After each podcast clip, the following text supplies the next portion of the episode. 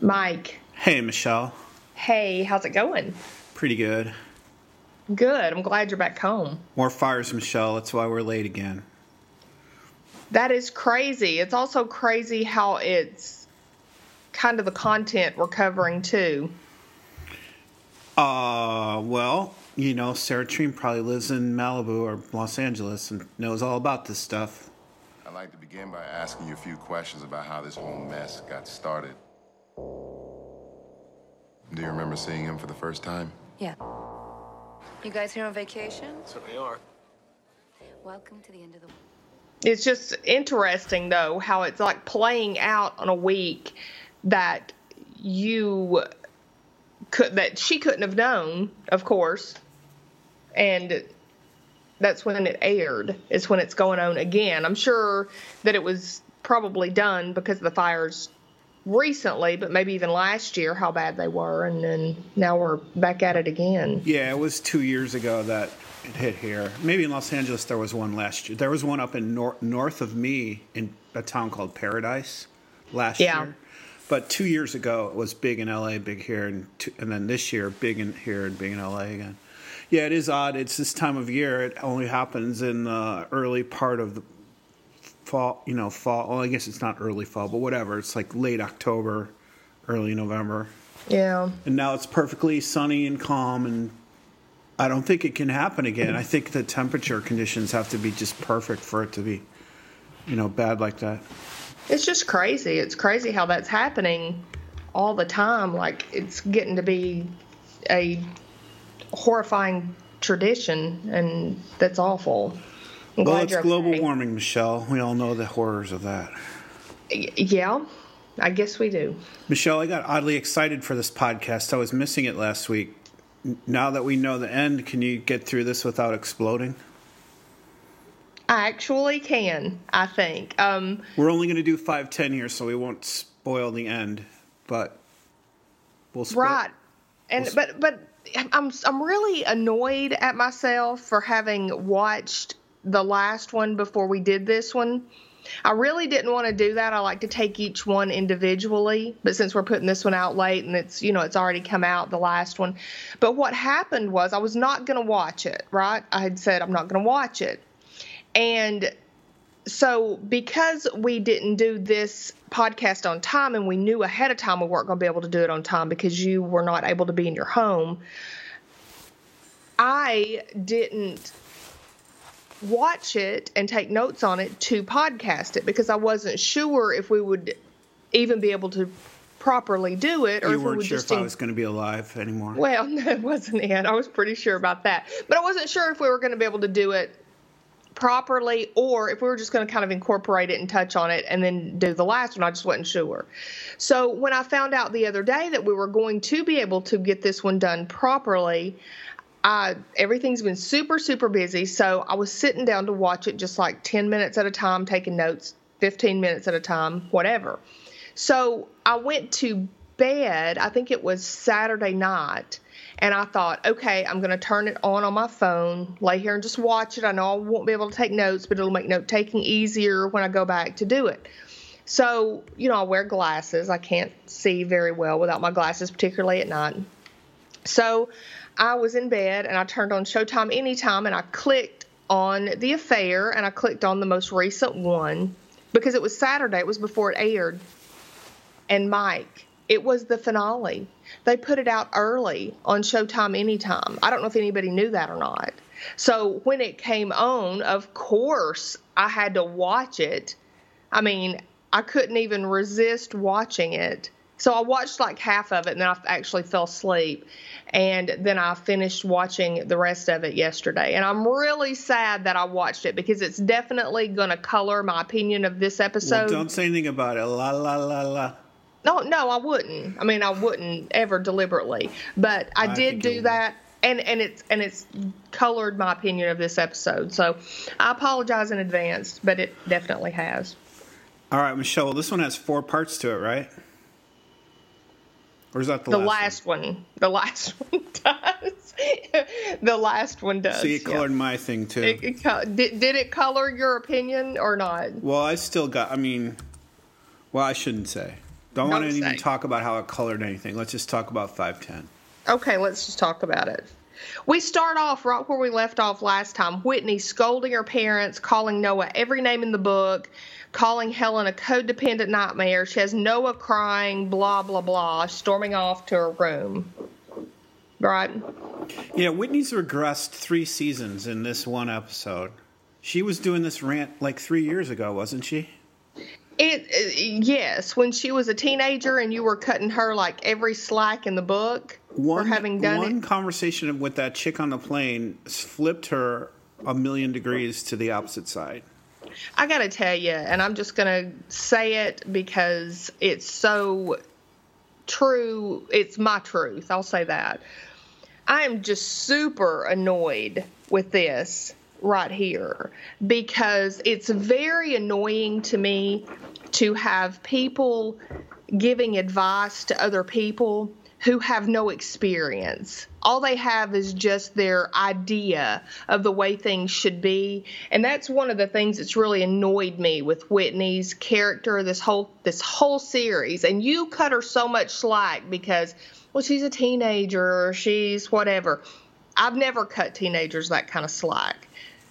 You have to learn as you're coming up, as you're 9 and 10 and and then a you know, a a teenager that you can have your ideas and that's great and you affect the world in whatever positive way you can and that's wonderful. But it reminds me of like all of these college kids now who are so pro socialism and go to Venezuela and live for a couple years and then come back and talk to me about it because otherwise I have no respect for your opinion at all. You have to be able to have some experience in these areas. And seeing Whitney talk to her parents about relationships when she's been in relationships with Furkat, I mean, that's her experience. And I understand what they're trying to say that all this happened and her insecurities and blah, blah, blah, blah, blah. But I just cannot stand that. It's like, don't don't advise people based on your ideology. It just really pisses me off at my age. I'm stepping down from my soapbox on that. She's in a relationship with a hot chick in a hot tub. she is her behavior was every bit as reprehensible as Noah's behavior. Now, he was an adult and she wasn't at the time, so we're going to definitely chalk that up, but you just don't get a free pass and blame somebody else, you know? It's like she was robbing a bank, he was robbing a bank, and she's pissed at him for robbing the bank. Michelle, it transcends generations. That's Noah implanted this into Whitney. It's not her fault, Michelle. It's well, okay. You want me I'm to revert to back to normal really and ditch the kinder, gentler? Yeah. Yes. All yes. right. I'm going to have to be careful because I'm going to definitely relate it to the next episode if I'm not super super careful. But um We've never really had this opportunity to do a podcast while we know the next episode. Maybe No, one, I know. maybe one other the other fire time. Maybe we did that. No, but it's, we it's didn't. weird when we know the finale of the whole show oh, I know. to try and to sneak one in under the wire. I know. I know. And I really wish I hadn't watched it in a way, but I'll talk about that next week, which is, of course, in like two days. But um, anyway, Helen goes into the bedroom to talk to Whitney because we must, we must just, you know, get her to understand. It's like, no, no, Helen, walk out the door and tell her to, anyway, grow up. Michelle, I feel like you're mocking her.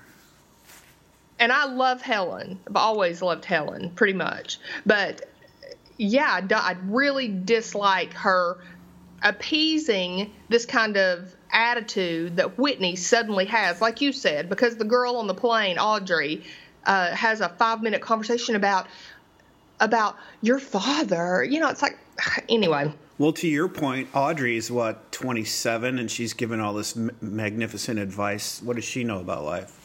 Well, I know, and she's like written a book about it and everything, and and we even all agreed that she was like broken, right? She's she writes this book based on. I mean, Whitney says to her, "Well, that's not a reason to ruin somebody's life," and she goes, "Why not?" And if you have to ask some question like that, that that answers the whole series right? I mean, that answers everything. If your response to don't ruin somebody's life and their family's life over your feelings on something, and your response to that is why not? That sums it all up to me. But anyway, Helen goes into Whitney's room and and she says that they need to support each other now. They're a family, and Whitney's very dramatic. What did you just say? You're holding on to a myth. This whole thing is a charade. Dad only cares about himself, and you only care about dad, and he's not coming to my wedding. And I'm just like, shut up, Whitney. You're grounded, you know? Whitney says that um, all I want from my life is to not end up like you. And I think that's actually a pretty common thing for daughters and mothers. But to say that is just so mean. And to me, it just shows that she has been tolerated for her stupidity and her outburst way too long. So, you got anything to say? I feel about better, that? Michelle. I'm I'm really annoyed with this. I'm I'm glad I'm kind of getting into the annoyance of it because I kind of needed to um, do that. Yeah, Whitney's and a I- pretty poorly written character. She, I mean, even up through the end, I think we'll talk about that at, at the end. But I, she's not very well illustrated as a full character. She's so superficially twisted. Motivated. Yeah. yeah, motivated or what? What's the right word? Altered, you know, influenced by other things. That she's a wind vane. She blows one direction and then swoop, she's going the other direction. She loved Noah a couple episodes ago for helping her with the wedding. Is all that down the drain now? Yeah, I mean, evidently it is. You know, she's she's had some kind of epiphany, and based on Audrey, who wanted to. Oh, anyway, and Well, well, they're able to do that because she's poorly, she's superficially written. If she had any kind of depth, they could not get away with that because we'd say, "Well, wait a minute, Whitney is really this kind of." We don't know what kind of person she really is. You know, does she love Furkat? She seemed to like get attached to him again. No, that was just a fling. Does she love Colin? Well, maybe she's going to marry the guy, but I mean, she's even said a few things about not sure if she wants to get married. Does she really want to be married? We can't get a hold of her because she's not she's not fleshed out. Yeah, I completely agree. And it's really sad because the actress is really good, I think. And it's just sad that the character has evolved into that. I think. Um, I even made a note here, even as I was watching it. I said, She's the voice of reason, Whitney is. You know, she's lived so much life that Helen should definitely listen to her. You're mocking Michelle. Yes, I am. Okay, so Helen comes out and Noah's gone because that's what he does. I don't think Noah's written well either in this. This is annoying, and, and we'll get into this in just a minute. But Colin, Trevor, and Stacy come in, and Helen gets a text alert about the fire. She tries to call Noah, but it's going straight to voicemail because he's such a child that he cannot even just wait. She asks him to wait. Can you wait, Noah? She's gone for two minutes. She comes out. He's gone and turns his phone off um, Colin asked her for Whitney's birth certificate. Yeah, the house is burning down, Colin, but let me go back because it's more important that your last minute you forgot to do something. Let me make your inability to remember anything my personal, you know, try anyway. Well, Michelle, gonna have a I just time with. I just had a mandatory evacuation from my house, and if I had to find my birth certificate, well, I was at four in the morning watching like the wind and the flames, and and then the thing came across the phone. By the way, the evacuation text on the phone are pretty realistic. Sarah Treem must have seen multiple ones a couple years ago because that's that is exactly how they look. Right. and you get them on your phone like like a like a sound goes off with the text. But if I had to stop everything else and look for my birth certificate in the middle of that, I wouldn't have found it. I don't even know if I could find it. It would take me two days to find it now in peace and calm.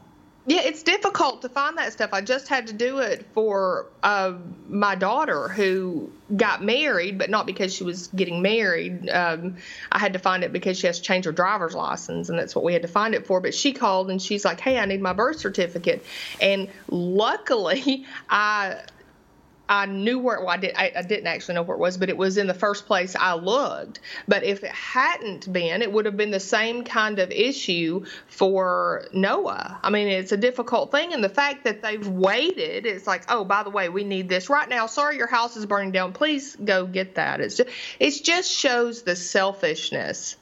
well, these. it also shows your point that Whitney's still a child with parents. I mean, why do her parents have her birth certificate? She's a big adult who knows everything. Why doesn't she have all her documents and paperwork in a safe deposit somewhere where she knows where they are? She's relying No, absolutely. Yeah. Yeah, when somebody moves out, you know, take your stuff. And she's been moved out. So, absolutely. Um, Helen leaves and at least she got a little bit of backbone, right? And left Trevor and Stacy with the smart comment that Whitney needs to take care of someone else other than herself for a change. So I'm glad she finally said something to her anyway. And Whitney's like all distraught looking that she's being left with like a 13 year old and a 15 year old. Like that's some kind of burden or something. Okay, I'm going to try to quit being so. Are we past the point where she's staring at the painting? Oh yeah, yeah. Okay. That was. In, I want to say something bedroom. about that dumb painting, mm-hmm. Michelle. First of all, it's a dumb painting. She's staring at it like it's a googly, you know, scribbled eighth grade notebook with some guy, you know, a diary about some guy she's in love with. But the point of the I'm trying to make is the man a man who struggles to earn and protect his family in real world stuff is way more valuable than a romantic painter. And that's what Colin is. He's like he doesn't work really hard. He sleeps in the day when he's tired. He makes a nice cool romantic painting, but other people in the world are struggling to help Whitney like stay alive, you know, make her way in the world. And she falls for the romantic like the Furkat type guys. That's a good point, Mike. Yeah.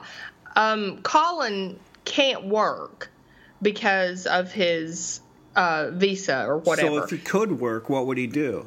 He's right, but that's what I'm saying. A- right. Yeah, people paint, and until they're discovered, they also have a job. And they've shown Whitney working and like working herself to death while he naps. You're correct. So where are we, Michelle? Did she go to find Noah yet in his room?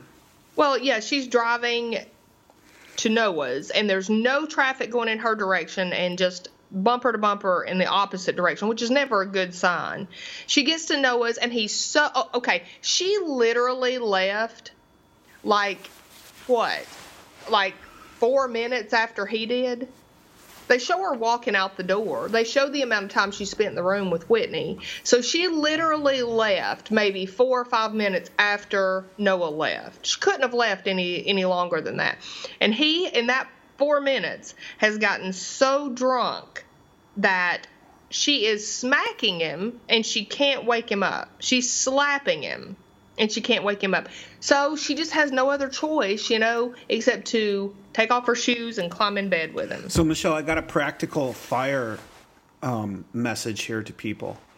Okay. When you're in those fire warnings, you can't drink like Noah here. You can't get stoned and hunker down like, "Ooh, power's out. I'm going to be here for a day." You got to be ready to drive and save your life.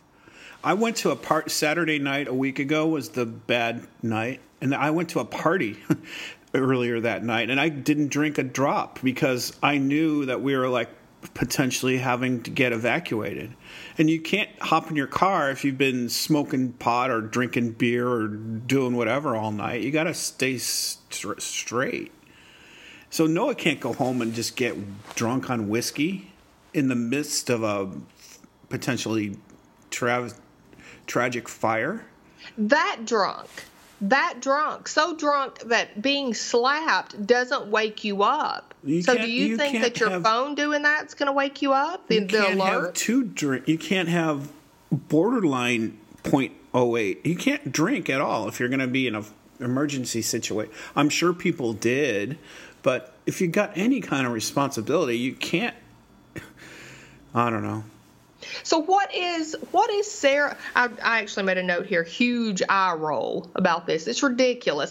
What is Sarah Treem's message in this with Noah? What's her message? Because a couple episodes ago, he's professing his love for Helen, and then Helen wakes up the next morning. He's giving her the googly eyed look, right? And then he's mean to her and says the same things to her. I think Whitney's right. I mean, his character is the same as Whitney's character. It's just like whichever way the wind blows, he's going to react. And Noah is a grown man. He's a teacher. He's an author. He is he would not be that flighty. He wouldn't. I've Maybe never your, known maybe her message is if you don't drink, how will your friends know that you love them? maybe. Just that drives me crazy. Michelle, I once Uh, read I, I once read that drinking can damage your liver. It, it scared me so bad I'm never going to read again. little drinking joke in there. That's pretty funny. I know he wakes up at her looking like a goofy zombie. That's c- pretty creepy. Yeah, I mean he's just like laying there staring at her. It's just just completely awake looking at her, but it's googly, you know? I mean he's googling at her. And then they're frantically looking through I his think it's messy ogling, ogling, not googling. Oh, it's googling would mean he's looking her up on the internet. Oh, well, I mean like googly eyes, but I don't. Okay. Okay, but he and Helen are fighting. It turns out that Helen wants to know how Noah could have not known it was Whitney in that hot tub. So she brings that up. All right, Michelle. Yes. The hot tub was not that fucking bad. Right? It's not. He mistakenly saw Whitney from the back and saw her. As soon as he saw her, he's like, "Oh shit, this is not good." He didn't try to, "Oh Whitney, you look exceptionally hot tonight." He didn't do that. He saw pretty women from the back. That's not a big deal. Uh, Cheating is a big deal, but not because it was Whitney. They're making t- way too much of that. I completely agree. Of course, it was creepy. I'm sure just as creepy for Noah as it was for Whitney. And then he calls it the worst night of his life, like worse than running over Scotty, worse than going to prison the first night in prison. Come on, man. Oh, I know. Well, he he lost his daughter that night. I mean, why? And he spent all all all the time since trying to make it up, and he wants them to have a good time at the wedding. He's saying all that. Helen, to her credit, admits that she didn't actually think that he knew it was her. But then Noah tries to turn around on Helen and asking why Whitney was there to begin with, which is a pretty good question. Why is your underage daughter at a cocaine party in a hurricane, um, making out with a girl naked in a hot tub in a room full of people? Well, I mean, those that's are not. the best kind of parties. Uh, was she underage at that I think point? she was. I think she was like 17 at that time. so she's only 20 now. um, no, she would be like 24, right? That was seven years ago. Yeah, because remember, Joanie's since been born, and Joanie is seven. Not according to the gravestones, Michelle. Let's go Don't, back over oh that. my gosh, no, no, no, that's not in this episode.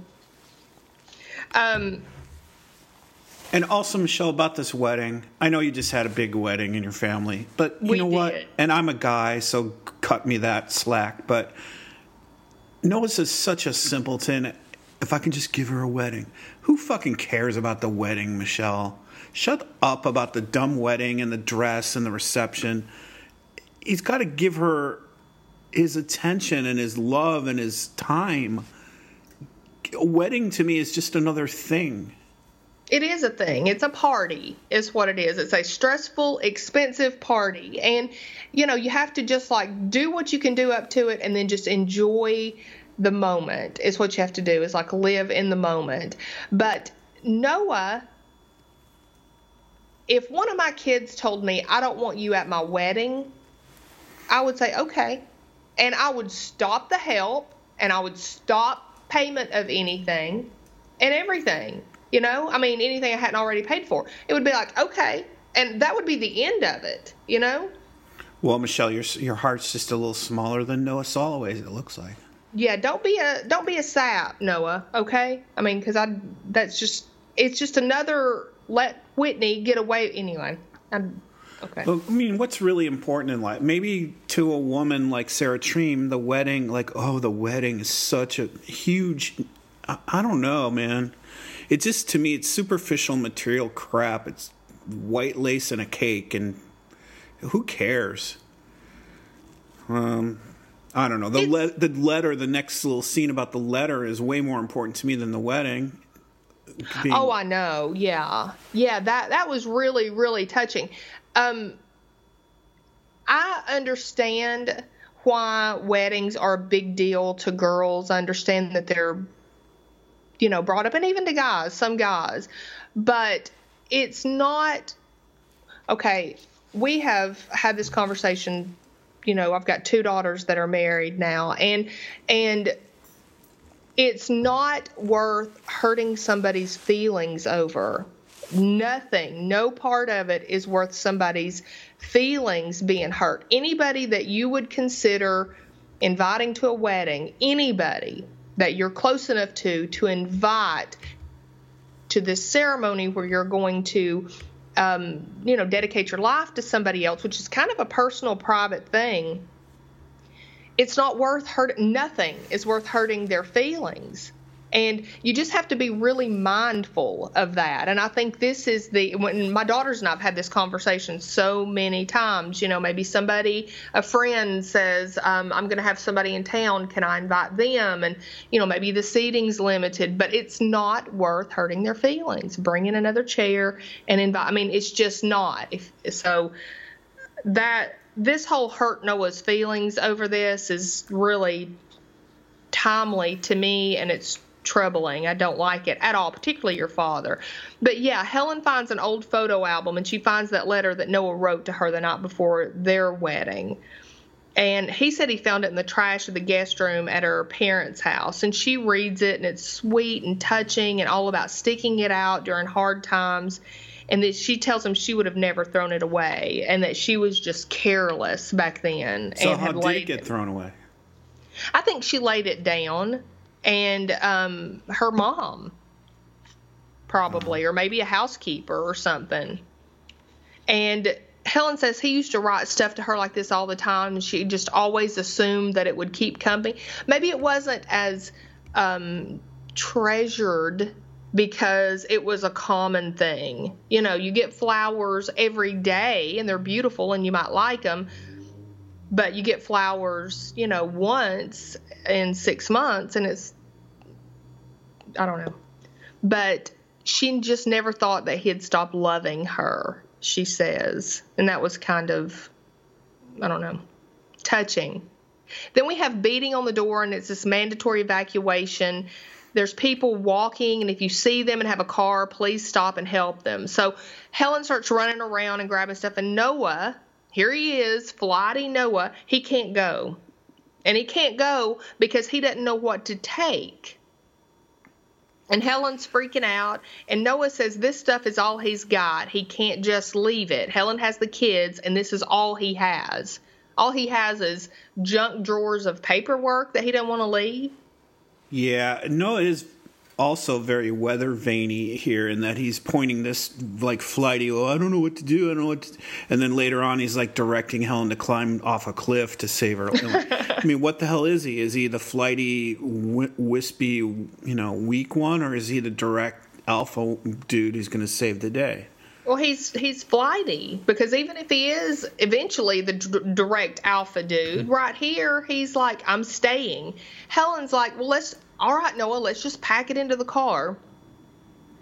And he gets ugly with her. I think you do have some weird obsession with me, Helen. Why did you come up here well, last what, night? What was she doing there, Michelle? Well, I mean, you know, the the the excuse was to get the uh, birth certificate. Yeah, but you You didn't know. have to sleep next to him.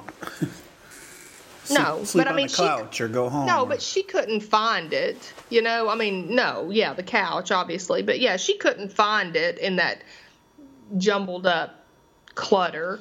But Well, it's also I'm kind of playing the devil's advocate because it is weather veiny that he was two episodes ago showing up up at her door all disheveled to tell her he loved her and now he's questioning why she's there. Like just what which one are you, dude?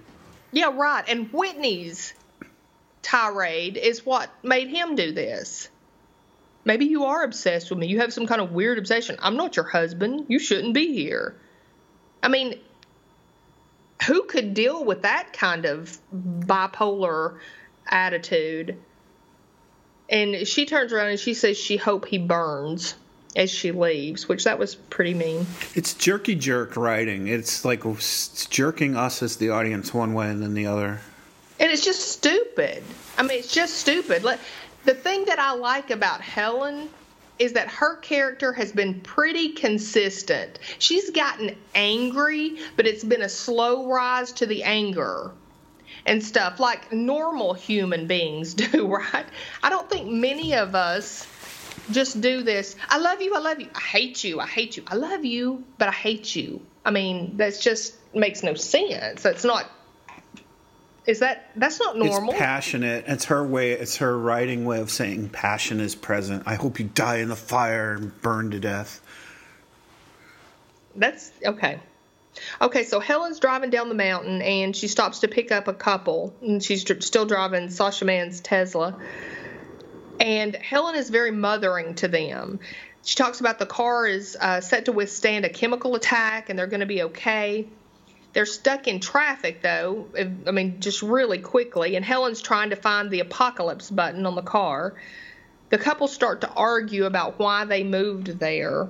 And Helen tells them that this isn't helping. They're wasting energy and they're going to get dehydrated. I thought that was right, such, Michelle, such a this- mother thing to say. Is this Sarah Treem? Okay, first of all, it's a stupid hippie couple. Not. It's not Joe Stockbroker and his wife. It's a hippie dippy couple. S- Total snowflakes. Don't we don't know what to do. I'm pregnant and I don't know. Don't don't close that window. The smoke is affecting me. Is this Sarah Treem's message that Snowflake is she like anti Snowflake for showing us this? Like she's saying, "Oh, some people are freaking weak as hell," or is she or is she projecting this as reality? No, I think she's projecting it as reality. You know, Mike, we've we've went back and forth on this this whole season and maybe even some season before. Um, this cannot be her way of making fun of that. It's just there's no indication of that. It's so over the top that one would think she's making fun, but there's just no other indication of that other than common sense, life experience. I mean, other than that, there's no indication that she's doing well, that. I mean, you gotta call you gotta call Sarah Treem a successful writer. She was in. I also found out Michelle. She was in um, House of Cards. She was the writer for the show House of Cards. She went to Yale. She's pretty successful, even if we don't. We make a hell of a lot of fun of her.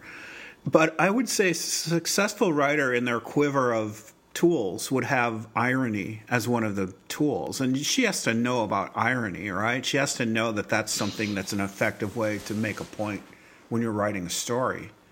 So some of this has to be ironic that got to pick up the hippie couple that doesn't know what to do and I don't know. I want to attribute some credit to her for some intelligence in this scene.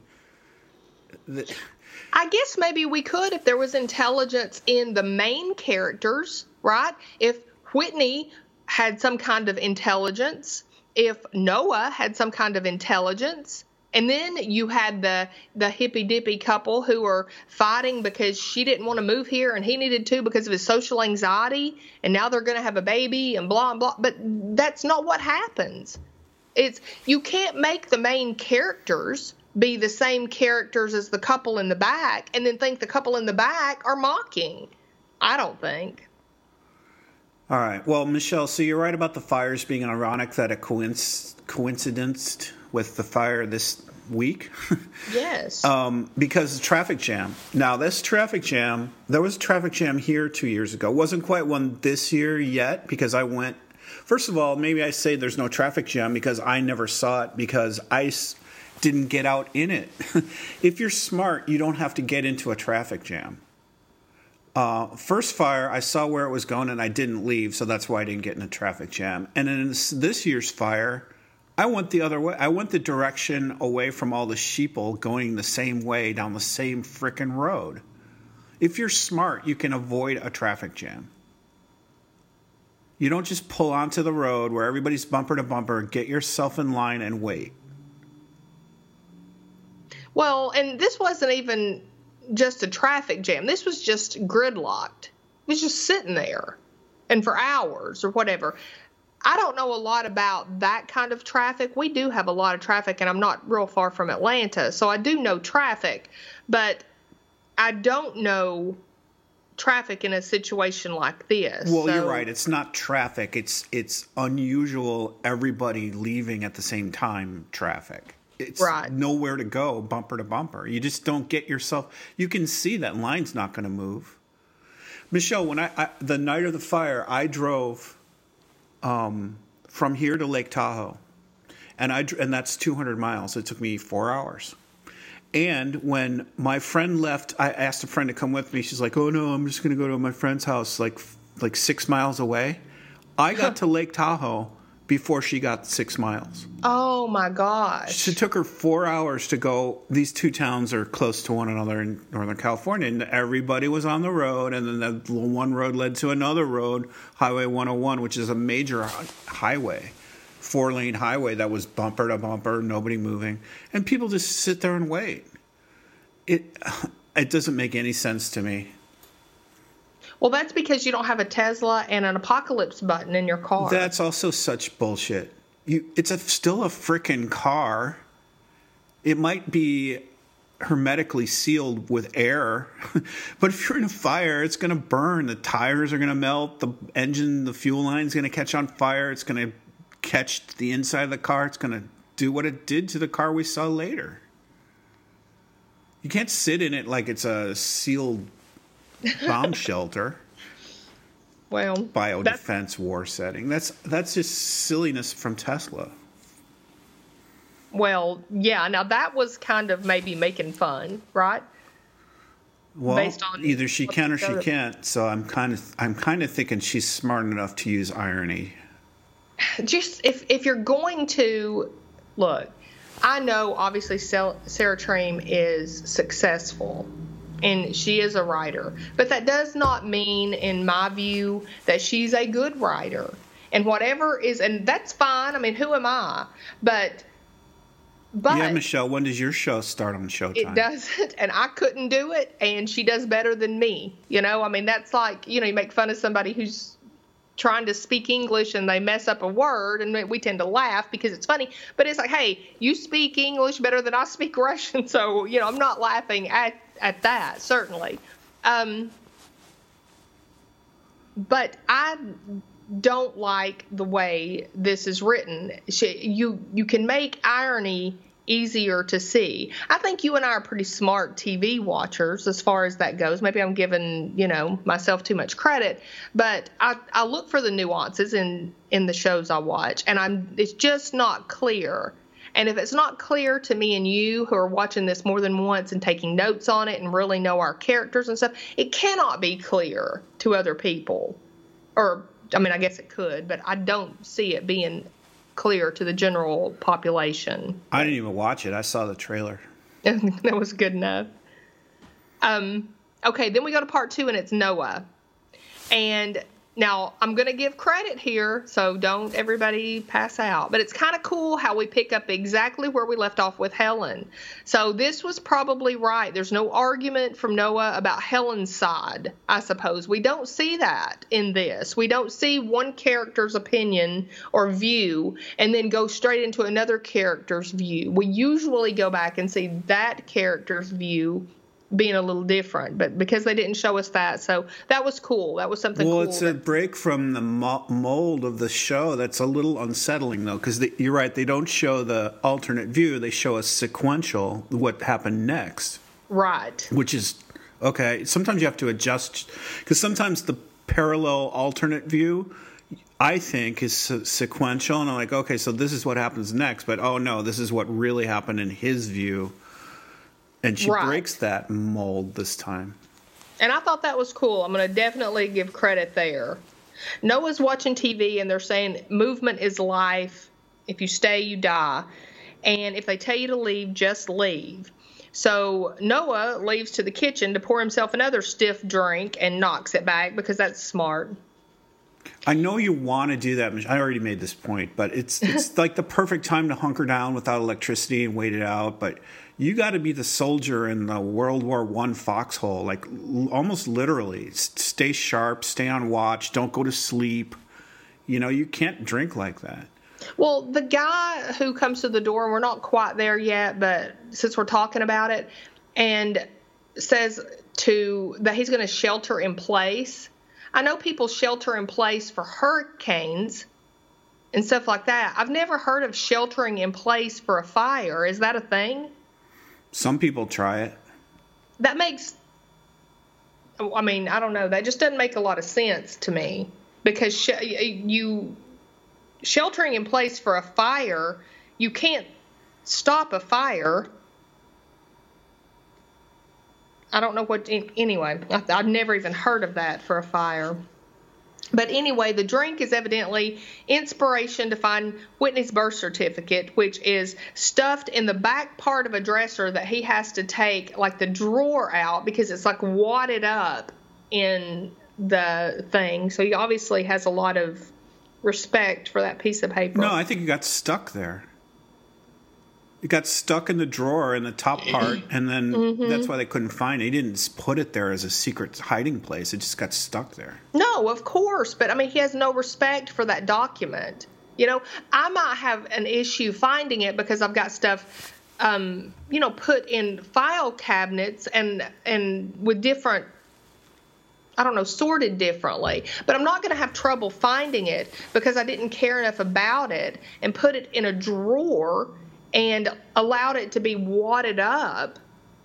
That's just insane to me. Something as important as like a birth certificate and a passport. They he also had Whitney's pa- anyway.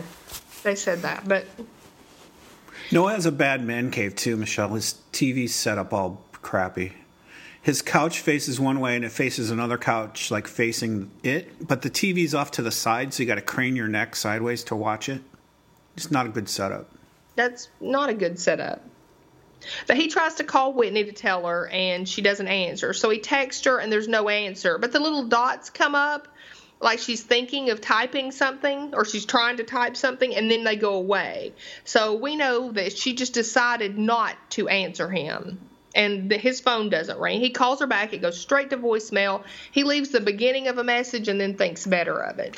So, Michelle, I have an iPhone. Does your Android get those teasy "I'm t- about to text you back" signals when it when when the person's really texting somebody else? It does um, in Messenger. It does not in SMS. So Okay. it, it it depends, but yeah. Um, what would you do if you found something that somebody needed and you communicated that to them, even after they were so mean to you, right? So unnecessarily mean and wishy washy, and then they wouldn't respond to you when you told them that you found it. In the time of this fire, I wouldn't be as pissed off as if, well, fuck you, you're not even going to reply. Because the cell could be compromised by millions of people trying to send messages and calls. Absolutely, but we saw that wasn't the case. It got through to her because we heard her voicemail. I don't know. I mean, you're trying to say that she's like shitty for not replying right back. Well, yes, that's exactly what I'm trying to say. If you're doing somebody a favor and they don't even have enough respect for you to reply, I, I, I just didn't like that. I, I guess I didn't attach much meaning to it. I would have I would have thought, oh, maybe it's maybe she did send it back to me, but it didn't get to me. Maybe that's the point the cell got jammed. I don't know. I wouldn't have I wouldn't have attached much to it. Well, I didn't even think about it in relation to the fire, and I guess that's a good point. But it's just Whitney being Whitney, and you know she would reply back to me, or I would hold on to the birth certificate until she did. When because spiteful. That's not spiteful. It's about respect. Look, we tre- we teach people how to treat us. Michelle, Michelle, the Godfather. What? No, I'm you being come serious. to me on the day of my daughter's wedding and expect respect. no, we teach people how they're allowed to treat us. And he's teaching her, you can treat me anyway, and I'm still going to be your puppet. Anyway, He's just being a good guy now. He's a good guy Noah. is he good guy after he just said that stuff to Helen? Because we don't get to be both. Well, maybe to give him the other side of the coin, maybe the stuff, the hard stuff he said to Helen was to get her to see, you know, maybe you do really, you know, maybe you are codependent, and maybe it's trying to force her to say, no, I'm not codependent. I really do love you. I don't know. Who knows his freaking motivation? Okay. Well, he should have said that to her when he met her at Carolina's house. Or yeah. He should have went there and said, It's "I hard for a guy to remember all this stuff when he's disheveled, Michelle. Okay. Well, he finds the discovery of his trial from uh, the attorney, and he's listening to Allison and somehow finding it nice and soothing the stuff she's saying, watching his dead ex-wife discuss or listening to, wasn't watching, I don't guess, but discuss the stuff with the detective during discovery. Yeah, it's the soundbite from the beginning of our podcast every time. Do you remember seeing him for the first time? Right. Right. We see rich waitress Jane, unexplainably, inexplainably rich waitress Jane, who we had on our show a couple years ago, five years ago now, whatever, a long time ago. Wow. Yeah. That was pretty cool. I wish they had shown. Uh, okay. Um, we do get clips of Allison and the rest of them, like the kids when they were young and stuff. And I really liked that. I thought that was a really cool thing to put in right there, kind of as we're wrapping this up. And we hear Allison threatening to commit suicide, which is what um, what we heard, right? We heard the detective talking about that. That if she made it to 35 and she didn't feel any different, then she had suffered long enough. Yeah, in that little flashback, Michelle, does Allison envision Cole with another woman? Another girl? She, she doesn't envision it. She saw it. Season one, episode one, when she had first met at, met Noah, and that night when they were on the beach, Cole was sitting up there with that woman, and that's what made Allison walk away. And she met up with Noah again. That actually happened, if my, if memory if my memory's right, and I think it is. So Cole wasn't the good guy that we've wanted to give him credit for, and I don't know why we haven't remembered some of that stuff about him because that is what he was doing, and we've also heard many times over the seasons about how he was supposed to be watching Gabriel, but he wasn't. And so Gabriel died because Cole wasn't watching him. that bastard. So,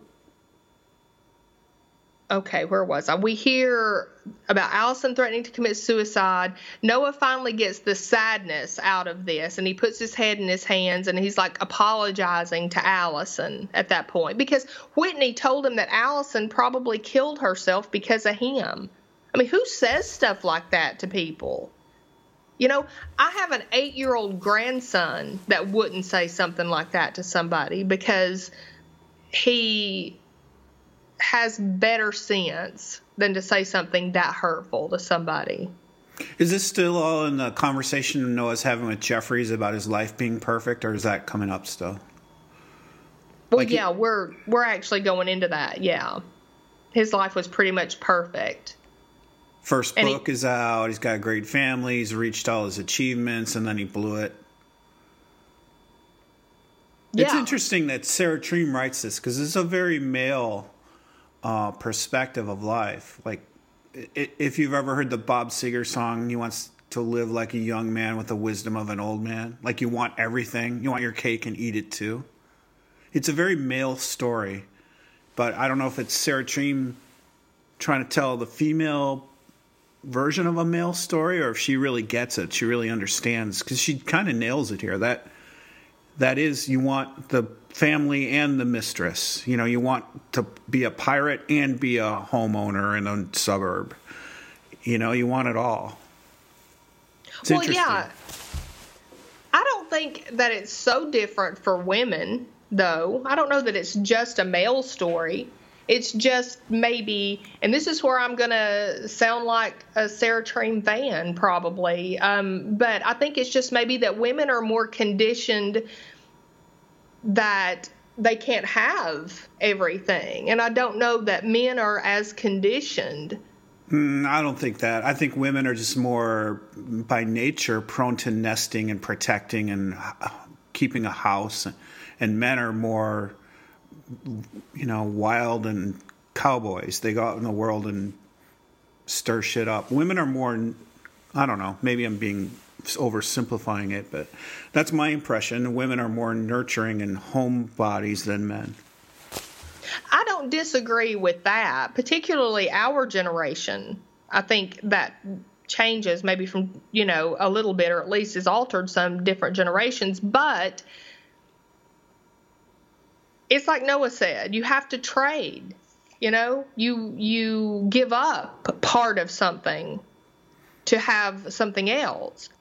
Well that's wisdom that's true Right. But he says he enjoyed being married. And then there's like this long dramatic pause and he backspaces. He goes back and he hears it again. He replays it. He enjoyed being married. So I guess that shifted his, you know, per- perception again, much like Whitney and him and everybody. Um, because there's somebody beating on the door and it's the neighbor, and we talked about that. He's um, going to shelter in place, and he says that you can't leave now. It's completely gridlocked. And all of a sudden, Noah has a different attitude before than before when he listened to the discovery. He takes off on foot. I mean, suddenly he's like, "You can have the house, man. Good luck." Okay, first of all, Noah was renting, so you can't give away a house that you're renting. But I guess what he was saying was, um, none of this stuff has any meaning to me. God, I'm hoping Sarah Treem is, in this ironic storytelling tool, Michelle. Because, okay, first of all, the Tesla is fireproof. It's, it's uh, bio. What do they call it? Biodefensible. It's immune to anything outside it if you push a button. That's Right. really stupid. Plus, the old Ned, whoever this neighbor dude is, giving advice to Noah: clean your gutters. Are you kidding me? It's a fucking fire of hundred feet away, and he's telling him to clean his gutters. Yeah, he's got an hour and he needs to clean his gutters, rake his yard, hose down the house in an hour, you know, and Nice- then go to the basement. Nice whistle, though, Ned. He's wearing a whistle on his shirt, like a scoutmaster. That has to be funny, right? She has to be like making fun of this stuff. Can't be real, man. Old Ned uh, next door, he knows everything. Get the gutters cleaned, or he'll blow his whistle. he's, he's Superman if he can do all that in an hour or two, but I guess. Super stupid, man. But Noah finds another Tesla as he's walking down the way, and a guy pulls a gun on him when he opens the door. That was This is the male trope, Michelle. The male male dream and nightmare is you got to find and save somebody in the world. You got to go and look in a crowd to find and save your woman. you know, it's dumb. He whips open the wrong car door. So a guy is going to go to the trouble of having a gun in California where it's definitely more difficult, right, to have a gun, but he's not even going to lock his door. Yeah.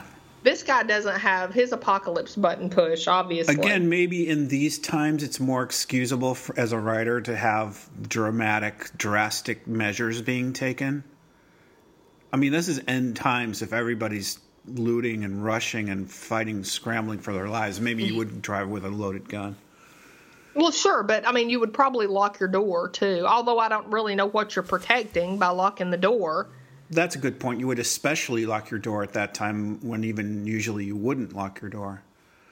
But California has, I mean, if you drive your car with a, the, the clip of a gun with bullets in it, not if you don't even have the gun with you, if you have bullets in the clip of a gun, it's a loaded weapon. You can get arrested for carrying a loaded weapon, even if you don't have the gun with you. So it's really super, super restrictive about what you can do with firearms. And that guy's driving around with it in his lap, ready to shoot. And Is that for real? Why you can't have a, a clip in your car Yeah, with bullets in it. It's a without loaded a weapon. even if you don't have the gun. right. So what can you do with a clip without a gun? Is there something I am unaware of? No. It's just faster. It's it's more easily easily assembled. You know, you can slip a clip into a gun in a second. It's really stupid. It's freaking stupid. Well, why doesn't the guy shoot Noah if he's ready to carry it in his lap like that? Why doesn't he just shoot him? or just lock the door. Just lock the door. You know, and also if there's this other Tesla and Helen can't figure out how to push the apocalypse button, could she get out and go over there and say, "Hey, dude, where's the apocalypse button?" Because we want to be safe in here. He would have shot her. Probably. So finding the wrong car is dumb, but then he finds the real car in that mass of exodus of people. That's even dumber. He finds her in that crowd of people. Unless she's only, you know, 100 yards away because there's a lot of traffic, I guess, but yeah, I don't. I don't know. who knows? I know. But he finds her, he tells her to get out, that there's a ridge, and he's hiked it, and they have to go. And Well, also about the car, Michelle, not to Yeah. harp on it, but she doesn't want to open the door. She's not happy to see him or surprised. She just does, she's more worried about the hippies inside in the smoke that she won't open the door for Noah outside in the smoke. well, not just him outside, right? Okay, so we see everybody walking with things covering their face, but then you also see like the police and the and the emergency responders just standing out there talking. They don't have masks or anything on, but then there's uh, all sorts of people just walking. Yeah.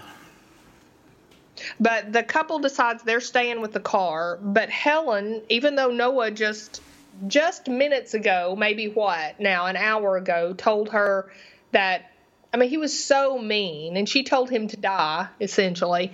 But she decides to take off with him.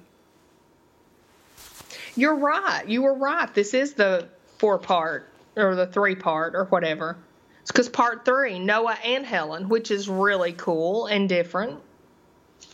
So I'd forgotten. I said I thought that was the next episode, but It's also it's part three, Noah and Helen, or Hike to Freedom and Romantic Resolution, Michelle. is That was in small print. was it okay? So Noah's telling her the way they're going to go and saying to trust him, and he holds out his hand, and she reluctantly takes it. And then they're hiking down something that looks like a trail, but it almost looks like a waterway or something, like some something the water has dug out because they're like anyway, it was odd. Well, plus they're like Biggie and Tupac, East Coast, West Coast. She's wearing the Montauk cap, and he's wearing the California cap. That was funny. Yeah. I mean, I didn't notice his cap, but I did notice hers. And her saying the end on it, I thought was pretty ironic, too. That might be a a, a sign of her attitude. really? So Helen is like musing that if this is how they're going to die, and says that that she didn't understand because he was resigned to it just a few hours ago and what happened. And then he tells her about the depositions and Jeffries and hearing his voice from back then, and he was reminded how to be happy. So that one little thing, and suddenly he can leave everything behind. So Helen's talking about Whitney and fearing turning into her and calling her codependent, and maybe she is a pathetic, desperate enabler. And Noah says that Whitney would be lucky to turn out to be half the woman that Helen is. And at this point, I think if, sh- you know, a tenth the woman Helen is. Um, but then they agree about what uh, Whitney said about him about using people up and then discarding them. What'd you think about that? Um, I don't know. I I'm just so busy criticizing the show. I guess I missed the points of it, but they, I, first of all, I don't think they needed this dramatic scene of the fire to have this conversation. What if they just had a coffee shop talk? I wish I could have done this. I wish I could have had this with you know, I wish I could tell I wish I could really tell you what you mean to me, how I felt about you. It shouldn't take this emergency to have this conversation between them. No, I completely agree. It doesn't have to be forced because we've seen that when situations are forced on these characters in the show that they don't respond well or even accurately, maybe to the way they're feeling. They respond to the stress of the situation. Okay, but then they come up on the cliff and they have to climb down.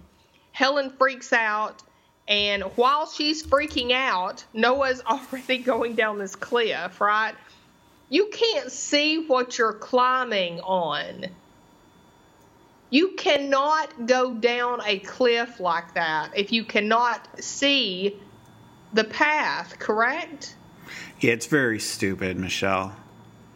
You know, I'm picking on Sarah Treem for the last five years.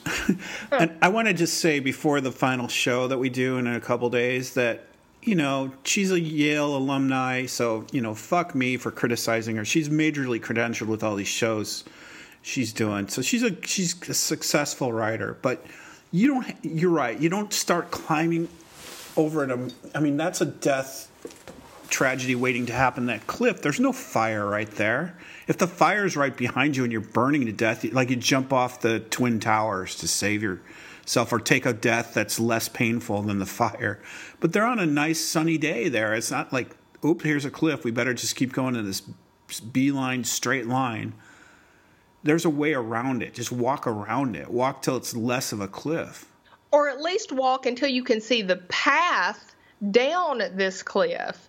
I mean, you have to be able to see it because otherwise you can get like on a ledge and you're stuck and you can't go anywhere, right? I mean, I'm not a I'm not a climber and I never have been, but I, I, I at least have some common sense. You have to be able to see the path at least. And if you can see it, even if it's steep, then you know that there is a path to the bottom. And, you know, uh, that, that was just crazy. Yeah, and I was like, follow me. I'm going over the edge of the Grand Canyon. Right. Don't worry, no snakes down here. We just got to defeat gravity. Oh, don't even. I cannot believe we went there. But it's supposed to be all tense with him going down and Helen watching from above. And, you know, and he's slipping and sliding. And I found that in a situation where you're physically out of control of yourself in a situation like that, that it's very helpful for somebody to scream your name repeatedly. Michelle, I sense mocking. and then he gets down there, it's Helen's turn, and she's not going to do it. And so he's like all shook up, right? The kids need you. I need you. We can't do this without you. We can't do it if I fall off this cliff either.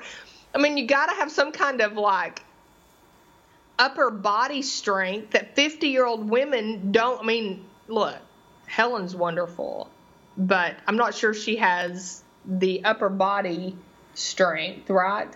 I don't know.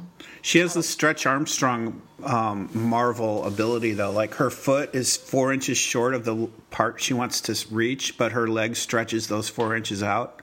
Like it reaches the part where she wants to put her foot, even though it didn't really reach before. Well, I know. And he's telling her, you're going to have to let go with your hand. I mean, it's just insane. First of all, he's not going to be able to tell from his vantage point how many inches and what she's going to need to do.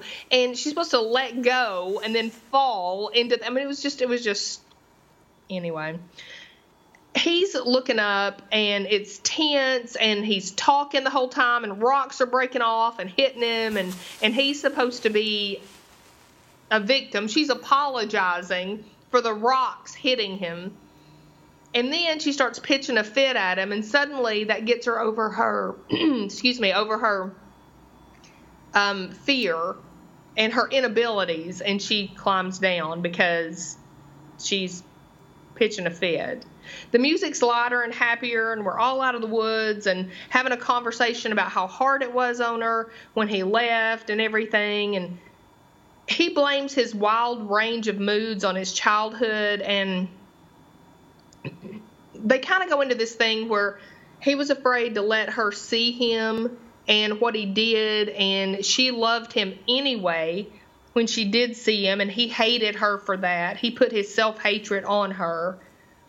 And she said that she was nothing but a performance of a person back then, and she just wanted someone to save her from Bruce and Margaret. And she never really stood up for him and allowed him to kind of be the scapegoat. And then they go into the conversation where she asked him if he had never met Allison, would she have been enough? Yeah, it's too it's too bad, Michelle, because of the stupid setting of climbing off this cliff. Like this is the dr- this is every lover's dream. This talk that they have, it's a resolution of the past. It's the way that they can talk to each other and answer and um, listen and communicate with each other. It, it's a time machine we rarely get in real life with lovers that are out of our lives. Usually, you don't get to go back and ask these questions. And, you know, they mutually apologize, which is another kind of a vague fantasy that they're able to set the record straight. Usually, you don't get that chance. So I don't know. I was disappointed that they was like I said, it wasn't in a coffee shop somewhere. It had to be like accentuated by this stupid cliff cliff situation. Yeah, I, I completely agree with that. And but, but it was a good conversation. And I've told you and and the people who listen that my husband Mike, he's not listened, he's not watched a couple of episodes, but because of just the situation of me watching this the first time he did watch this episode and he really liked this conversation.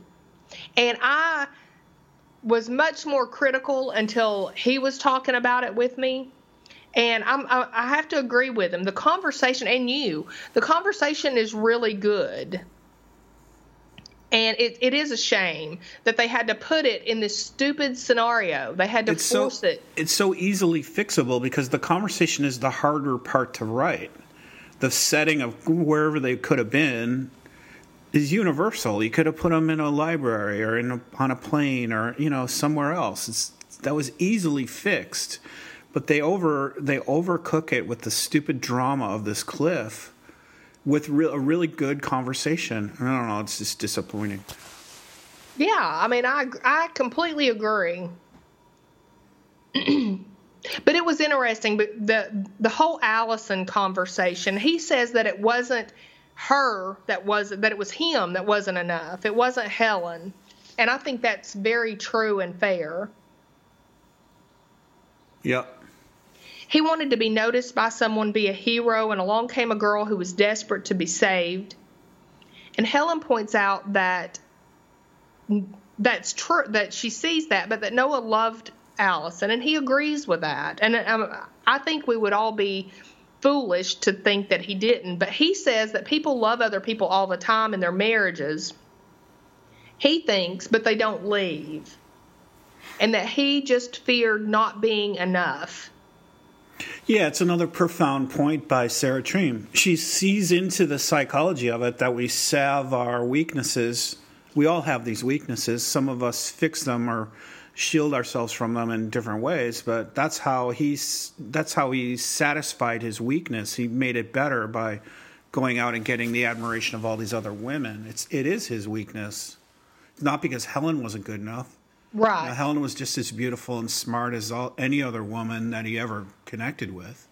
It's his it's his fixing his own internal problem. Right. That's a pretty good point to write about. That's smart. To, that's a smart thing to explore in, in a story like this.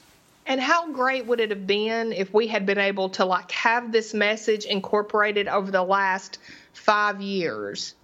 It didn't just have to come out in the penultimate episode, right? We could have had this interspersed the whole time, and we could have seen Noah as a different character because of that. And Michelle, you don't have to steal from George R. R. Martin like she does next.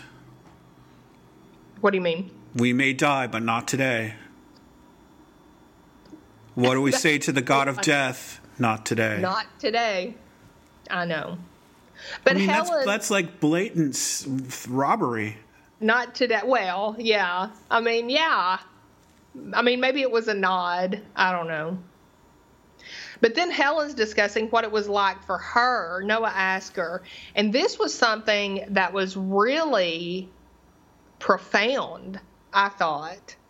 And it was painful to listen to that. And I think this could have been interspersed in the story along the way. Um, she couldn't breathe for two years. She talked about all the crying, no sleep, afraid to be alone, afraid she couldn't handle the children alone. Their friends were awful. Um, they blamed her for letting him go. It made her compare herself physically to someone who was different than her and younger, and she felt so ugly. And of course, Noah, hearing this, it's like he's being uh, hit. I mean, it's like physical blows to him, which I think is fair and probably true. And he was genuinely sorry about that. But she says, Don't you pity me? I'm more proud of making it through that than anything else in my life. And I just love that. I love that whole raw vulnerableness of her telling him, This is what you did to me. You did this to me. And my children had to live with this. They had to live with their mother like this. So, and something else that she said that was really profound um, was when they had nothing, she used to think that one day it would all be worth it, that one day they would have made this amazing thing, this family, but that he left during the hard part and they never had a chance to celebrate. And I just thought that was just perfect. So, anyway, they're walking, and Helen wants to stop. And true grit style, she gets bit by a rattlesnake. Are you freaking kidding me? I mean, are you kidding me? Snakes have feelings too, Michelle. They got to survive. I know Well, he- it's dumb. he- it's so dumb. It's so dumb. Uh, Noah has no signal on his phone. Helen's freaking out, of course, as you would if you're bit by a rattlesnake. And Hel- uh, Noah, we find out he's going to have to carry her for a mile. And he picks her up and she's like passing out. And then a service truck comes through. And then she's in the hospital. And the idiot at the front desk while he's carrying a comatose woman wants him to stop and fill out the forms so she can be triaged. Yeah, first of all, Michelle, you gotta when you see a snake, you gotta move away from it. You don't sit there and look at it. You just move away. Move your legs away. Ooh, a I snake. thought you, I thought you didn't move when you saw a snake. Look what happens when you do what you think you should do, Michelle. I mean, I I literally Also- thought you were supposed to be still. I thought if you moved they would strike, but you shoulder carry Helen, I forgot her name. Helen, you shoulder carry her away, not baby like a baby cradling in the arms carry for a mile. Throw her over your shoulder and carry her away. Like you got to be practical. And then, yeah, they the, at the hospital. This you got to do all the paperwork and get your insurance form out. in I middle of a raging know. But did we see Louisa, the time traveling nurse, there, Michelle? Oh, did we? I'm kidding. It wasn't really, but it was like a nurse that was a dead ringer for Louisa. You're right. You know, I kept wondering who that person reminded me of, and you're right. Yeah, that was a doctor, right? She comes in and she takes Noah back to Helen, and Helen's good, and she can probably go home tomorrow. Noah saved her. Noah, you saved her. And he's looking at the news, and we see Sasha's Tesla burned out, so we know that the hippy dippy couple did not make it. And that was the end. No, there's part four. Part four, Noah violating the terms of the show's perception. Okay, and then next on, I didn't even do it. I didn't even do it because I had already seen the next on. or no, the Michelle, next, literally, there was a part four. what? What was part? Well, yeah, that was the part where Noah's taken back, right? Yeah. Yeah, That's why I said there were part four parts in this. yeah. um, his time is sequential, like we said, like before, and not parallel to the story, like it's Right. always been. And the crunchy hippie car. Probably too stupid to get out of the car and walk away. As flames ate the front seat, they still sat in the back seat. I mean, seriously, that's what they led us to believe happened. Well, they're talking about, you know, I mean, I don't know. I'm I'm not versed in fires like that. We have had some fires here, but um, only once in my lifetime that I can remember, and it was never anything like that. We're so humid here, and the atmosphere, whatever the weather is so wet typically that it's You much know- more unusual. Michelle, I'll say it's not like if you ever see the movie scenes where they put a coffin in the thing and people get cremated, where the fire just engulfs everything, and you're you're stuck in it, and you cannot. If you were alive in that coffin getting cremated, you would obviously die. The fires here are big open spaces. I mean, the, there are parts where you could walk between the flames and the fire. You don't sit there and just get torched it's not like a blowtorch hitting you. You know, you can walk around it and move. That's why it's dumb to climb down the cliff, and it's dumb to sit in a car that's going to burn up. Could, Well, some of the things that they were that they show us about your fires, because of course you know we see it here, is like they showed people driving down a freeway, um, or some roadway with fire literally engulfing it on either side, and it's it's horrifying. The images that I have, of course, never experienced what you're talking about, so it doesn't seem sensationalized on the show to me because I guess I'm seeing the sensational stuff that's what's making the news. some of it is probably really bad like that, but mostly it's fire. You know, it's it's a foot high off the ground. I mean, sure, if it catches on a house and you're in a neighborhood of houses and you f- fell fell asleep and woke up too late, it would be bad. But if you're on a road like that, uh, you get out of the car and you might die from smoke inhalation, but you don't sit in. It doesn't come so fast that you're still sitting in the car. I don't know. It just seemed crazy.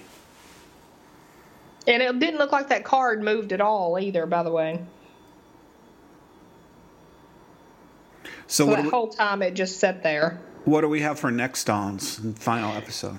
Um, Noah attempting to get a flash mob going. Lots of Whitney in a wedding gown. Noah looking sad and thoughtful and walking down a lonely street, and it looks cold. That's all I had on the next. Remember to pick your favorite scenes from the whole sh- series for the ending, Michelle.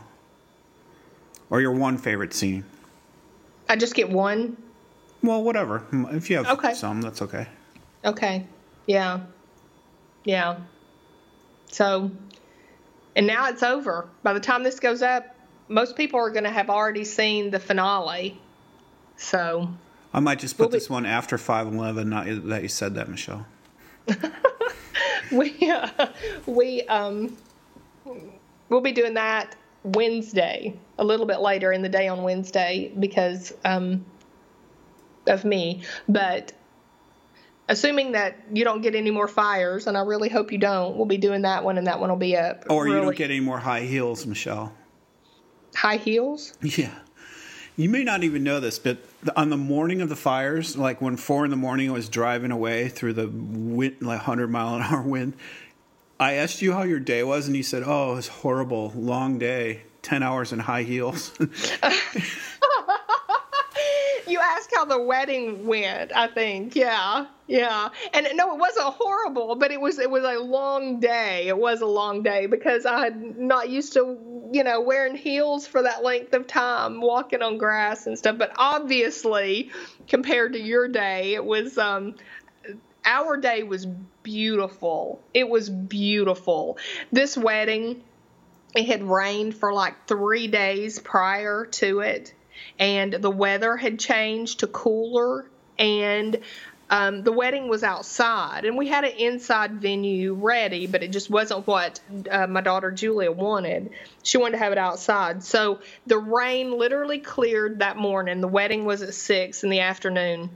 And the it was windy because it was blowing out the weather and we don't get a lot of wind here, so that was re- not windy, but it was breezy. It was really nice, and it was the wedding was outside, right, and it was surrounded by all these trees, and the breeze was blowing these colorful, bright yellow, bright red leaves all over everybody the whole time, just gently falling leaves. It was, we could not have orchestrated it better.